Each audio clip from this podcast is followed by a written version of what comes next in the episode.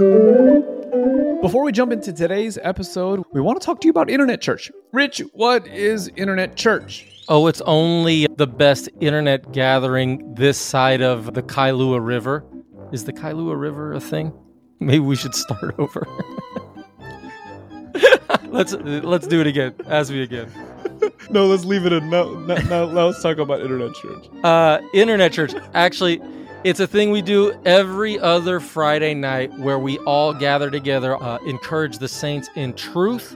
It's uplifting, it's edifying. It's just a time to gather for about an hour on a Friday night or day, depending what part of the world you're in, just to be encouraged by the saints. You you think you would like something like that? Is the Pope Catholic? Uh, you bet your sweet bippy the Pope is Catholic.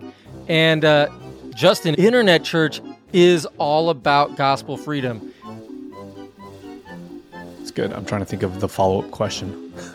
Oh, I'm like, man, this thing is uh, lagging. All right, if no, absolutely love it. So if you were to get a no, what are we going for? Are we trying to be funny or are we trying to be serious? I don't know. I being it's whatever. I, we're trying to let people know to. I- oh, I'm not as gifted as you are in this department, my friend. So join us every other Friday night, 8 o'clock Central, 6 o'clock Pacific, 9 o'clock Eastern. If you are international and want to add that to your calendar so you don't have to do all the time conversions, head on over to lovereality.org slash circles and add the Internet Church Circle to your calendar.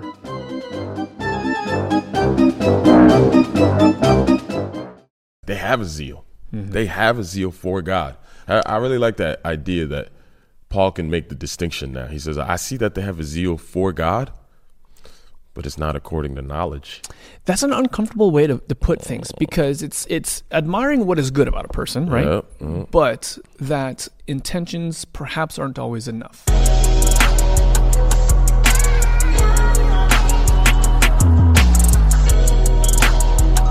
Welcome back to the move, where we are vibing with the book 10 minutes at a time. Vibing we are. The next 10 minutes are on Romans chapter 10, verses 1 to 13. Yes, Lord. Justin, Yes, sir. have you read it? I did. I actually just read it right before we hit record. You just read it. Good. Have you read it? Have you read it? Go ahead and read it. Check it out. We'll wait. And welcome back. As always, 10 minutes are on the clock, starting in three, two, one. Let's go. So, this last part talks about um, Israel stumbling over the, uh, the, the rock of offense, Jesus Christ. And Paul shares his heart in the first couple of, of verses. Yeah. What's his desire here? That they might be saved. He says, man, for my brothers in the flesh, my brothers who I come from, the lineage, I, my desire is that they might be saved. For I bear them witness. He's like, they have a zeal. They have a zeal for God. I, I really like that idea that Paul can make the distinction now. He says, I see that they have a zeal for God, but it's not according to knowledge. That's an uncomfortable way to, to put things because it's it's admiring what is good about a person, right? Yep, mhm. But that intentions perhaps aren't always enough. Yeah, right, right. The uh, man. Now you draw something. I remember Andy Stanley. He had the principle of the path. Right. Okay. It's not the intention, but the direction that determines the destination. Oh, So I can have an intention to have a zeal, but did I pursue it by actually moving in the direction I wanted to go? And what Paul seems to be highlighting here is that they have a zeal, they have this intent, but it's not according to knowledge. It's not according to the correct God. It's not walking down the narrow path that God has for them. so so how do I know that I'm not in that camp making that same mistake where I have zeal, Yeah. but I'm ignorant of a certain thing? Well, this is a beautiful thing because uh, he continues in this passage as to what is the very word of faith that they did not entertain or accept. Well, I'll, I'll even back up a step because Yeah. I don't even want to necessarily say that it's a specific word of faith, though it is. Mm-hmm. But I, I'm, I'm pushing against the idea that the word of faith is this particular assent to a doctrine or belief, because that's not what it would be. No, that's not what it is. But it is this that they did not submit to God's righteousness. It's that direction, it's that orientation of the heart. Now, why is it that they didn't submit? And this is verse 3, mm-hmm. right? Even before we get to the word of faith and all of that. The reason they don't submit to the righteousness is because they're ignorant of the righteousness. seeking to establish their own. So think Pharaoh. Hmm. Pharaoh is ignorant of the supremacy of God because he was seeking to establish his own kingdom on earth. Israel is ignorant that they are actually lacking ignorant in the technical sense, not because they're just dummies, like, oh, you dumb. No, ignorant in the sense of an absence of true knowledge, that there is a gap in their mind between what the law is saying and the righteousness of God attempting to be revealed, right? Mm-hmm. They actually think that righteousness will come from the law. And what Paul is trying to get them to see and what he's arguing is that verse 4 for Christ is the end of the law and you know a lot of ink has been spilt on this but what he's meaning is that christ is the goal of the law Not end as in it's done away with, but end as in the goal. To what end? To what goal? To what purpose? why because the law is prophetic the law is a prophetic call about a righteousness that would come the law is a prophetic call about a prophet who would rise moses says there is a prophet like me who is coming the law is prophetic in that it points to a reconciliation that will happen between mankind and god this is why Elijah has this message will he return the hearts of the children back to the father. This is why John has this message of repentance and he is the new Elijah because he's embodying the prophetic impulse of the law that is going to usher and pave the way for the king of righteousness to come. So the law does this pre work of prophesying, of bringing every, every valley up, every mountain low, so that Jesus can come in the flesh and be the righteousness of God and accomplish, right? So the law paves the way, but the goal of the law is for Jesus to be ushered in. Hmm. Israel thought that doing work of the law was it. Hmm. They missed he who came. Yeah. And this was talking about in verse 5, Moses writing about the righteousness that is based on the law, talking about uh, uh, about Christ. This isn't a type of righteousness that you achieve by doing some great feat, as though you could travel to Mecca to achieve righteousness, or that you could travel to heaven to achieve righteousness, or to the depths of hell. It's not right. based off some uh, some crusade. It's not based off some ma- uh, magical, ma- uh, you know. Um, epic uh, quest that you mm-hmm. could go on. No, it's not based off of any of those things. What mm-hmm. is it based off of? It's based off of having the word that is near you in your mouth and in your heart. That is the word of faith that we proclaim. Because if we confess with our mouth that Jesus is Lord and we believe in your heart, in our hearts, that God raised him from the dead, we will be saved. So in our heart, we believe. In our heart, we believe.